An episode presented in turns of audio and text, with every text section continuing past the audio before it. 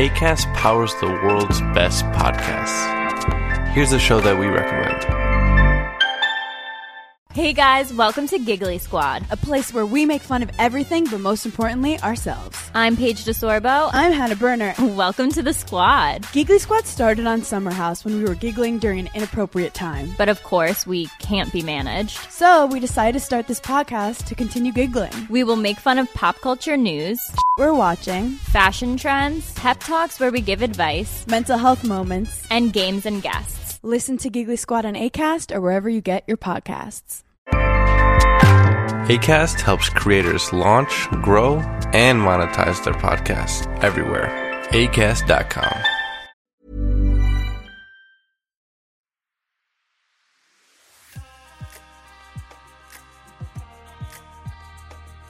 Welcome to Condensed Histories, the podcast that takes pop culture and reveals the real history underneath. I'm your host, Jem Duducu, and what we're doing this time round, it's uh, another request from a person who doesn't want to be named. I said I'd only give him a shout out once, so I guess you've had your shout out, but it was a really interesting conversation. It's like, why don't you do something on Ip Man, uh, the movie starring Donnie Yen? It's like, oh yeah, that opens up a whole area of something I have talked a little bit around in the past. I did one about Cobra Kai and the Karate Kid, and I talk a bit about martial arts there, but very much from the perspective of how karate was invented in Japan, and I made passing reference to, of course, you have to go to the granddaddy of all of this, China, for Kung Fu. And Ip Man is a great way into it. It allows me to talk, obviously, about Chinese martial arts. It also allows me to talk about a period that is much raked over by modern day China. More on that later. Also, it gives me a chance to talk about Donnie Yen, which is never a bad thing. The man is amazing. So I get to talk about cool movies, cool bits of history, and also some problematic things as well. So lots to be getting on with, which is what is ultimately a kung flick. You know, there there are loads of them out there. So if you don't know, Ip Man came out in 2008, and hopefully you've worked out from what I've been saying is this is the name of a person rather than Superman, Batman, Ip Man. No, Ip Man. It just to the English language, it's sheer coincidence that his his family name Man sounds like it's something else. So Ip Man was a real person who was born in the 1890s, would live until the 1970s, and what made him famous, if you like, around the world is towards the end of his life. He was teaching Wing Chun, which was his type of martial arts, to this young Hong Kong guy who was trying to absorb it as fast as he could, and his name was Bruce Lee. So Ip Man is the man who taught Bruce Lee how to fight, which makes him, in and of himself, awesome, but he himself is a really interesting guy. And obviously, with a movie coming out, and indeed, there are a bunch of movies that have come out around this, you can see how absolutely there is a story to be told there.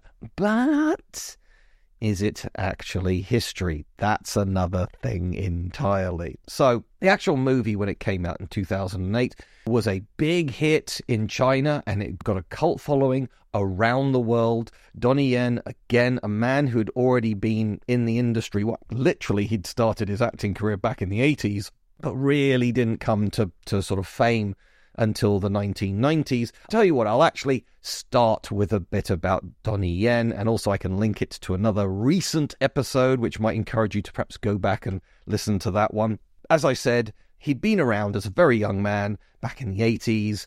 Donnie Yen was born in the 60s, so it's worth remembering that because jumping forwards to the at time of recording his most recent film, John Wick 4, he's 58 whilst filming it. And A, he doesn't look 58, and B, he doesn't move like a 58 year old man. He is lithe, he is fast, he is supple, and he absolutely you can believe he can kick ass. He's actually older than the wonderful Keanu Reeves in John Wick. Both of them are guys in their 50s, and yet they're dishing out beatings that you can actually believe.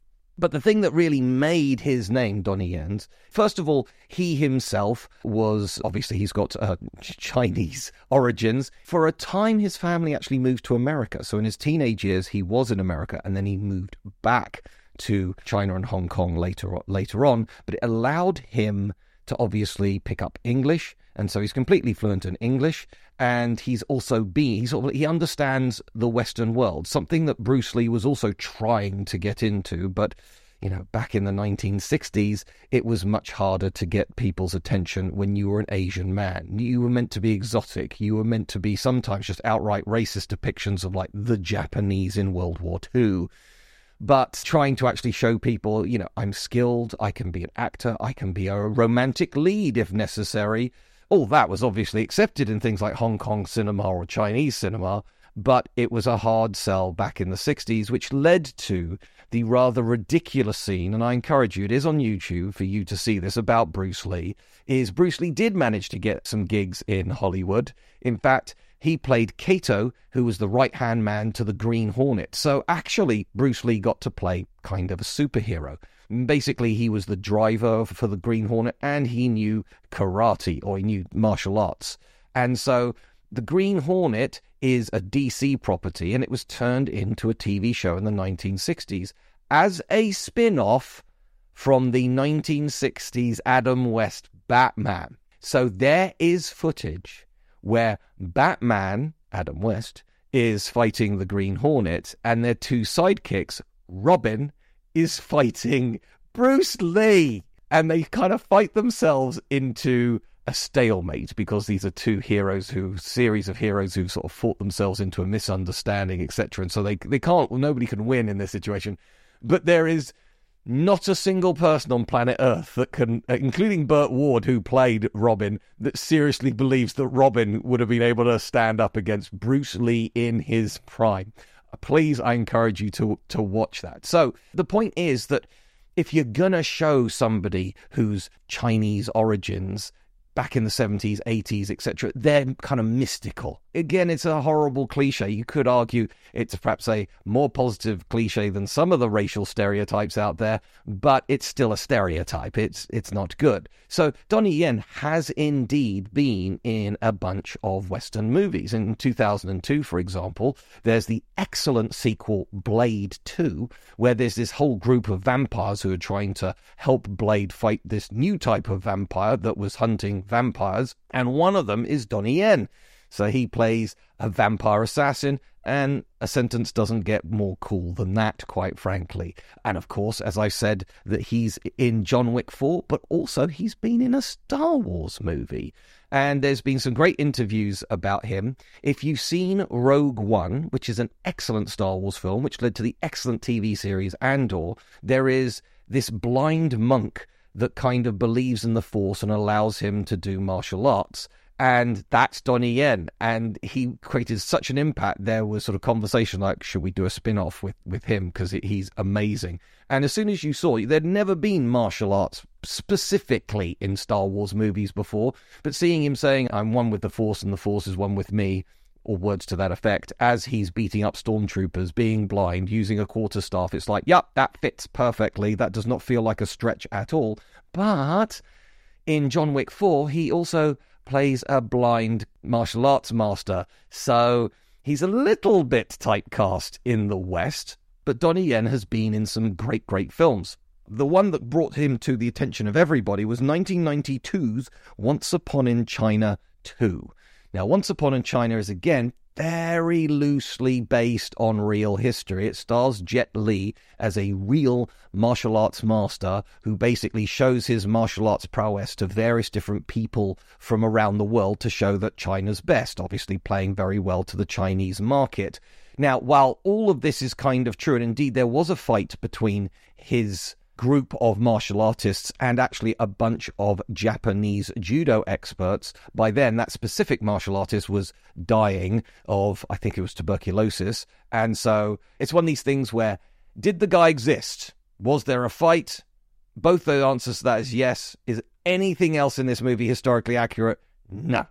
But it is a great martial arts movie, and Jet Li is one of the greats. So Donnie Yen is also an amazing martial artist, so to have the two of them go toe to toe with each other in Once Upon a Time in China 2 in 1992, that's what brought everybody's attention to, well, if, if, if Donnie can actually keep up with Jet Li, we're onto something here. And indeed, there was an interview, and the two of them were just the way it works in sort of Chinese cinema is the choreography is kind of done between the two stars. Sometimes, literally on the day, they'll just try stuff out and start filming it and, and see if it works. Very different to the sort of like far more carefully choreographed stuff in the West.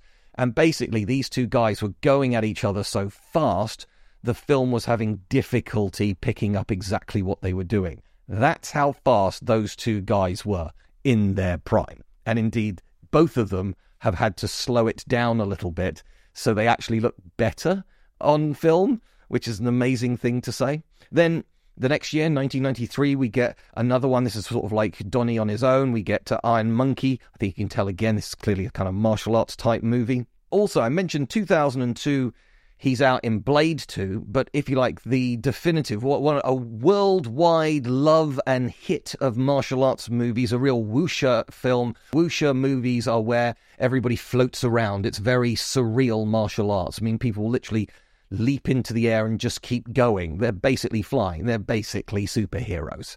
And either you like that kind of stuff or you don't. But the movie Hero again starring Jet Li, was a mega smash, again, very loosely based on some real history about a man who tries to assassinate the first emperor of China. And basically, there's a big speech at the end where the Jet Li plays the assassin, and he is ready to kill the emperor. He gets close to the emperor, but then the emperor does a big speech about how China needs a strong ruler to unify all parts of China, and he needs to do himself a favor and just walk away because you know, China needs a one party unifying leadership. And if you can't see that that's obviously a bit of an analogy for the Chinese Communist Party, then shame on you. Indeed, most Westerners actually miss that point. They're so dazzled by the choreography and the beautiful cinematography that you had quite left leaning newspapers reviewing it and sort of missing that point, and it was only sort of discovered about six months later. But anyway, in it, there is an amazing black and white fight between Jet Li and Donnie Yen. And again, they sort of remind everybody how basically the two of them are the best in the biz. So Donnie has always, uh, if you like, because of people like Jet Li or Jackie Chan, etc., Donnie's sort of played second fiddle to some of these other better known names, but he, everybody who talks about him says he is extremely skilled. And so in 2008, he gets to be in this new movie, Ip Man, where everybody's waiting and really excited about him being able to portray such a famous person. As I said, basically, Jet Li started that with Once Upon a Time in China, and fast forwarding basically 20 years, give or take, you then got Donnie Yen doing the same thing with a completely different martial arts master. It was a huge hit it was critically well received, and if you like, one of the key things in these movies is is the martial arts up to snuff? It could be the best story ever, but we're in for the action. And again, that's something that John Wick 4 kind of learned from Asian cinema in the sense that in the West, we tend to have a story and then occasionally there's action. Whereas in something like Ip Man or Once Upon a Time in China, there's the action, which is held together by a shoestring story because really we're here for the action. Which, to be fair, is actually what we were going to Arnold Schwarzenegger's movies for in, in the 1980s and 90s, to be honest. So with John Wick 4, there were a lot of people saying the plot is threadbare, it's really long, etc. And they're right. But you need to look at what it was going for. And if you are going to compare it to the likes of Ip Man, well, the martial arts are amazing. The set pieces are incredible yeah, the plot's threadbare, but who the hell was watching John Wick for the the acting or the plot twists? We were there to see him kick ass and take names, basically, and he did that for four movies straight, and it was a beautiful thing, John Wick 4. And Donnie Yen reminded the West is like, yeah, I'm good at this. And we all agreed. So, because it was such a big hit, we go to 2010 with Ip Man 2. And then in 2015, we get Ip Man 3. And this is a weird one because, on the one hand, we are introduced to a young Bruce Lee. So it's like we, we're clearly going along in Ip Man's life and, and sort of like hitting sort of pivotal moments that we know happened. But on the other hand, one of the co stars of Ip Man 3 was Mike Tyson. And Ip Man never fought a black heavyweight boxing champion ever. So clearly, this stuff is being made up at the same time. Again, you can look on YouTube. Uh, Donnie Yen was a huge fan of Mike Tyson sort of growing up and recognizing that he had just this explosive physical power. And obviously, he's not an actor, he can physically knock you down. And so to have a sort of a fight scene with Tyson, Donnie Yen absolutely loved that. And then in 2019, we get Ip Man 4, which kind of wraps everything up we got another link there. Scott Adkins is he's kind of the main foil, the main bad guy. He's basically a Western soldier, a very arrogant, nasty guy who is utterly humbled by Donnie Yen.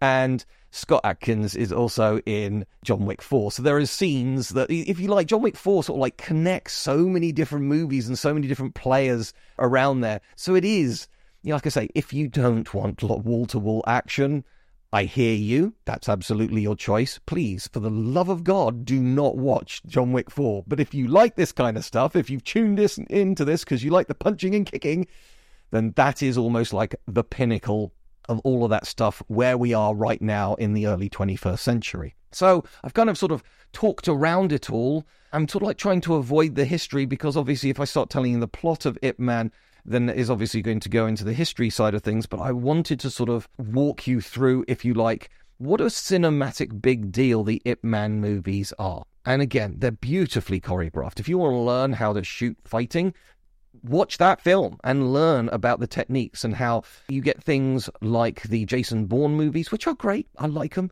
But that was at the height of the sort of shaky cam. And sometimes that was used to sort of cover up someone like Liam Neeson in Taken because Liam Neeson then was sort of in his early 60s, had no martial arts skills whatsoever. So we got to cut, cut, cut, cut, cut, and wobble, wobble, wobble, wobble, wobble to make it look like Liam Neeson is fast and proficient at martial arts. But if you have somebody skilled like Donnie Yen or Jet Li, you just stick the camera there and they do it. You don't need any trickery to make them look any better. And so, yes, I mean, Matt Damon did train very hard for the Jason Bourne movies but it is sometimes uh, almost obscured by the editing and filming choices of those fight scenes.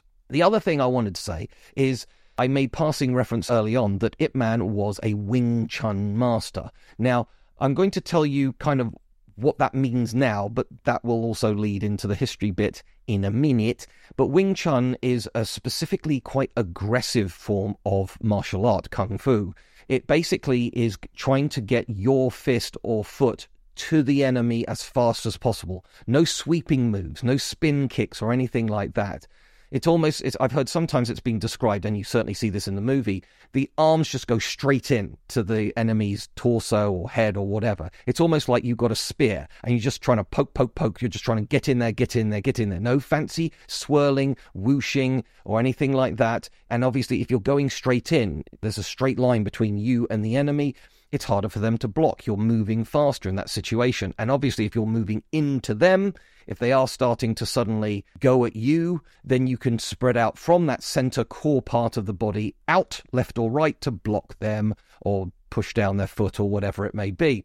It's a very efficient and very hard to master martial art, and therefore showing, underlining Ip Man's natural skill at this and hard work to actually get there as well, but also Donnie Yen having to do all this stuff. So, that's, if you like, it's teetering on the history side of things, but now I'm going to tell you exactly who Ip Man was, and I will be making reference back to the movie. But just before I do that, I'm always going to say, look, if you come to this one because you're a fight fan, hello, welcome. Please click subscribe please give us a review. It all helps to spread the word. And we now do two episodes a week. So grab us on Tuesdays and Thursdays. Check me out on Twitter. Say hello to me. I'm at Jem Duducu on Twitter. I love to hear suggestions and get people's thoughts on different episodes. Had people say, I like that one, or maybe you could have talked about that area there. I hear you, but these tend to be like 35, 40 minutes. So I sadly I can never cover everything on a topic, but maybe I will return to some of these topics as well. So yeah, say hello, click subscribe, do all that good stuff, and I will get on with it. So I'm going to start with Wing Chun again. So to be clear on this one, it doesn't really have much of a history because this is one of the more obscure, if you like, almost more secretive types of martial art. One of the things that got Bruce Lee into hot water with the martial arts community in Asia was the fact that he was teaching any martial arts to white people. It was something basically for China, and we shouldn't be doing it anywhere else. Although other countries, as I've already mentioned, places like Japan and Korea have their own martial arts as well, Taekwondo being the, the most famous one from Korea. Other countries in Asia had worked out that they needed to have a way to defend yourself without necessarily using a weapon that really hadn't developed very well in the West. We had wrestling and we had boxing, but that isn't nearly as useful as something like karate or kung fu or whatever. So, a point on that, it took me a while to work this out.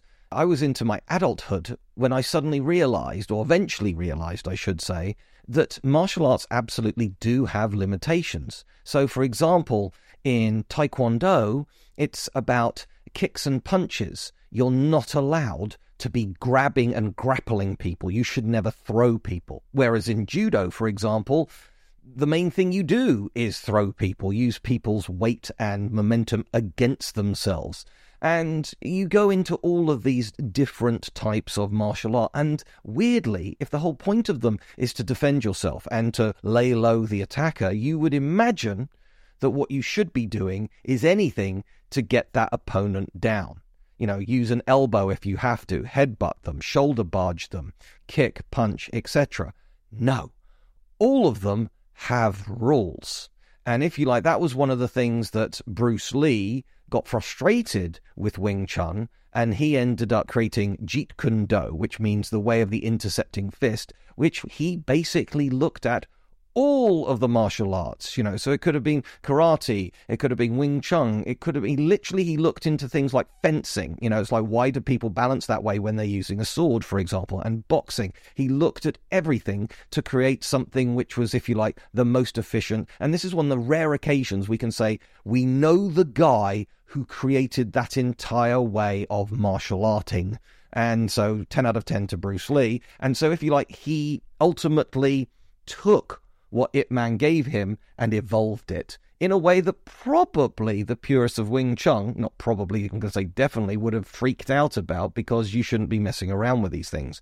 But because Wing Chun, back to the, the actual martial art, because it was trained orally there's no like 500 year old text that tells us about this. For example, we know that the Shaolin monks existed in the medieval era, people wrote about them, and they seem to have been the starting point for martial arts because, as they were monks and took a vow of poverty, they wouldn't have either the money or inclination to be walking around with a sword or a bow and arrow or a club with them all the time. They basically walked around in their robes, and therefore all they had were their legs and arms to defend themselves, so that's why they refined kung fu, which actually translates as hard work so not necessarily, you know, dragon punch, awesome killer. You'd think it might mean something like that, but no, all of this stuff shows when you start translating it seems to be quite practical, most of this stuff. So in the case of Wing Chun, what we can say is clearly if Ip Man was born in the 1890s and he seems to have been starting to learn it around about 1900 or sort of there or thereabouts, and he obviously wasn't the first person to have been taught, best guess is Wing Chun could be like where we are now in the early 21st century, it could be like a couple of hundred years old, something like that. But what was happening in China at that point, and indeed, he was born in Foshan, which is in the Guangdong region of China. Where's Guangdong? If you're not up on your maps of China, like I had to check before recording this podcast, don't worry. It's basically on the south coast. It's very close to Hong Kong, which is why Hong Kong's going to come into the story at some point. So, China, at the start of the 20th century, was in the middle of what became known as the century of humiliation. This started basically in the 1840s when, cutting a long story short, which I am going to go into in a lot more depth in another podcast, we have something called the Opium Wars between Britain and China.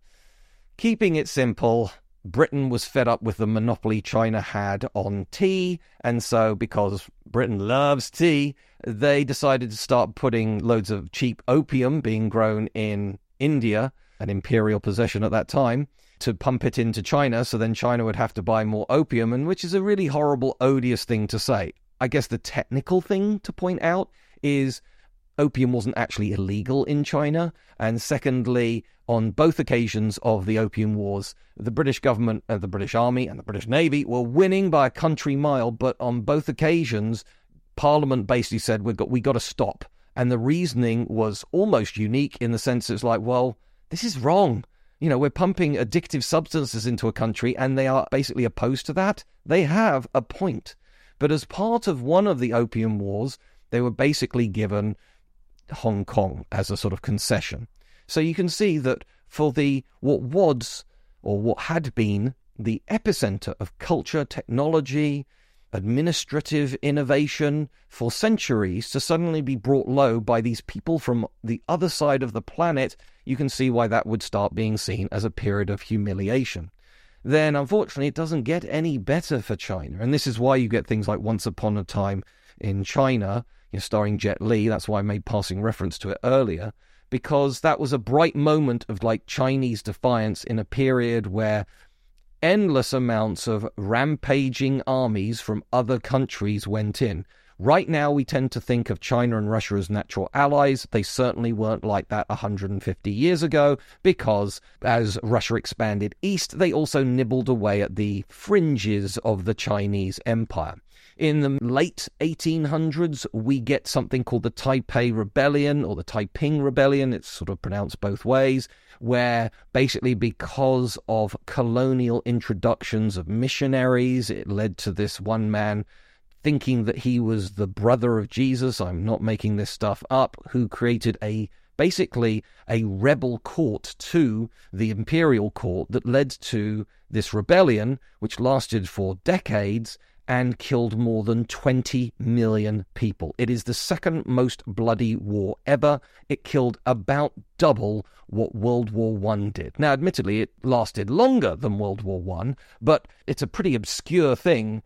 Then we've got the Boxer Rebellion at the beginning of the 20th century, where basically we have multiple armies. We've got the Americans, the Japanese, the Russian, the British, the French, all fighting in Beijing. And so it's just one disaster after another. And ultimately, just after the Boxer Rebellion, we actually have the end of the imperial system in China, where we actually get a Chinese republic, which pretty rapidly descends into civil war, which is then further compounded by the Japanese invading. So all of this eventually finishes, and then obviously we've got World War II as well, but all of this eventually finishes in 1949 when Mao takes over the whole country almost with his Chinese Communist Party. So, going all the way back to what I said about Hero, if the basic argument is China needs to be held together by one big centralized power, they actually have history on their side because since 1949, China hasn't been invaded in any serious way by any powers, including the nuclear powers of the Soviet Union or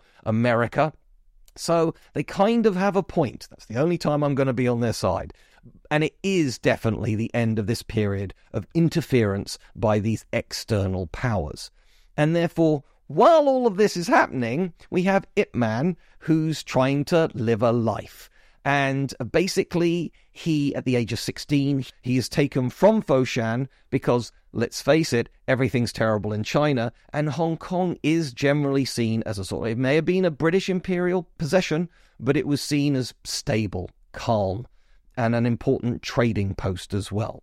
It is worth remembering that, that when Britain inherited China, sorry, not inherited China, inherited Hong Kong, it was basically a small fishing village. By the time they left in 1997, it was one of the most important financial centers in the world and had an incredibly well functioning system of skyscrapers and public transport, etc. So it is actually an example of a, of a situation where, particularly when you want to compare it to what was happening in Maoist China, where millions were starving to death or having the Cultural Revolution leading to rioting in the streets, etc., by comparison, Hong Kong was a little oasis of calm. So not everything empires do is in and of itself evil. It shows how complicated history can get. All right, so around about age 16, Ip Man gets to go to school in Hong Kong, and by now he's learning his Wing Chun, and he actually goes to challenge a local master of the martial art, and basically gets you know, roundly beaten up. So he goes a second time, thinking that he's learnt from it, and the second time he basically ends up with his face in the dirt. And he is very despondent after that until the news goes round that basically he's fighting the world's greatest martial artist. And he was incredibly impressed with the skills that Ip Man had at the age of only 16. So the two of them start working together. And so, you, you, if you like, the whole period of this sort of like martial arts learning, enhancing, fighting for China, etc., all of this is obviously in the movie and is the core of the movie. But Ip Man goes back to Foshan in the 1930s. We're not quite sure what happened to him then. There are various different stories around him, but he starts working for the Kuomintang. Now, before you start going, Jem, please stop laying, you know, Foshan, Guangdong, Kuomintang. You know, it's like, could you could you please not, Jem?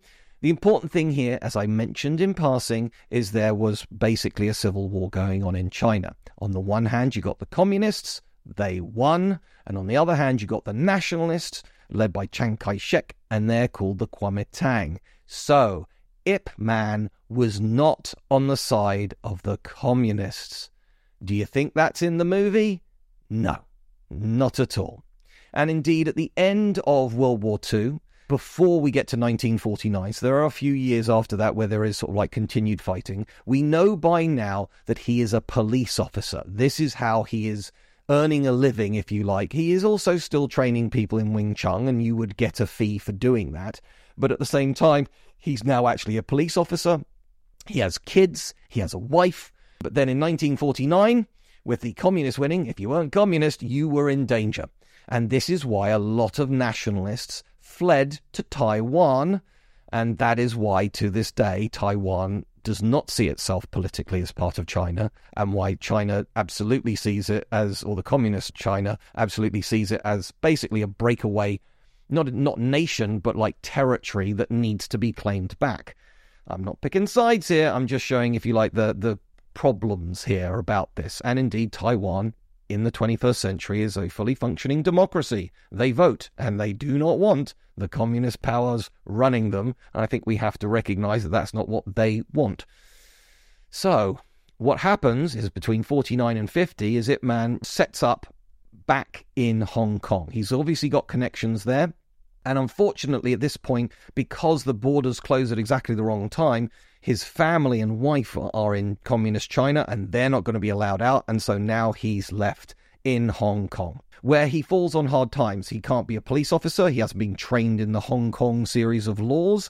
So he can't do that. So he does earn a living basically teaching people, but he's also doing odd jobs as well. And this is where he becomes well, we're not quite sure whether it was before this period, but by now he's definitely an opium addict. So even though he's an opium addict, he's still got the wherewithal to be able to train effectively somebody like Bruce Lee in Wing Chun. So all of this is extremely impressive. But basically, the rest of his life, he slowly builds a reputation and a very good reputation of being a martial arts master. However, he is constantly blighted with this his addictions, which are hotly contested by some people, but they seem to be a something uh, uh, in the historical record. It's one of these things where I'm sorry your hero isn't perfect, but who is? And this was his flaw, it seems. And he ends up dying in December of 1972. Not bad for a man who'd done all of that in his life and was also an opium addict. But it is a sad fact that Eight months later, his protege Bruce Lee dies in the summer of 1973. Obviously, this is quite famous just a, a couple of weeks before the release of Enter the Dragon. And so, pupil and master die at almost the same time. Such a shame. So there we go. But what the interesting thing is in the movie is all the politically difficult stuff I've just mentioned out the opium addiction? Do you think they're going to show opium addiction in something that's sort of being backed by the Communist Party of China? Absolutely not. Now, Donnie Yen Nobody knows what's in the true heart of any any man. But if you need to get a movie made in China, you cannot say anything bad about the Chinese party. A lot of Jackie Chan fans have real difficulty with how hard Jackie Chan has leaned into the Chinese Communist Party, and Donnie Yen has said similar things as well. Now, like I say, I don't know if he believes them or not. Maybe he is literally a card carrying communist who understands all the reasons for, you know, all the historical reasons why they need the Chinese Communist Party. Or maybe he's saying it because he needs to make movies, and let's face it, he spent a fair amount of time in the West as well, doing Western films too. So maybe he's just paying them lip service. Impossible to say, but it's one of these things where sometimes we have to separate the art from the artist, and there's no doubt that this man is a hard-working guy who is extremely skilled at what he does, and he always has the loveliest things to say about the people he works with. He's clearly a good guy, although we may disagree with his politics. So that's what's going on there. But with Ip Man himself, if they actually, if you like, the definitive movie about the real Ip Man has yet to be made. I'd love to see one that shows you the political complexities, the moral complexities that are going on there as well, along with the background of the century of humiliation, plus lots of punching and kicking and hayas. So, you know, I would love to see all of those things, but unfortunately, that's just never going to be made by China. And in America, you're not going to make something about somebody that most people it's very niche most people are not going to hear about but it do, it's one of these things where i hope it does kind of stimulate you to learn a little bit about the history because what you're seeing on screen is you can tell it's been so jazzed up for the screen that it clearly didn't happen quite that way so, with that, I'm going to finish off. I hope you like that. I absolutely recommend that you check out, if you're just going to check out one of them, Ip Man 1 and 2 are just really good martial arts films. Number three, it starts getting sillier, and by number four, it becomes quite the propaganda piece, to be honest. But, you know, the martial arts are still extremely good in it. And you've got lots of Bruce Lee in the fourth one as well. So, like the two of them fighting injustice together, which is an amazing idea, which uh, never actually happened. Sorry about that. So, yeah, one and two are just real stone cold classic Asian cinema martial arts movies. I'd thoroughly recommend you give them a go if you want that kind of thing. If you're looking for something with more characterization, I don't know, read Pride and Prejudice, uh, and you, you'll absolutely get your thing from that. Thanks very much, and as always, another episode coming soon.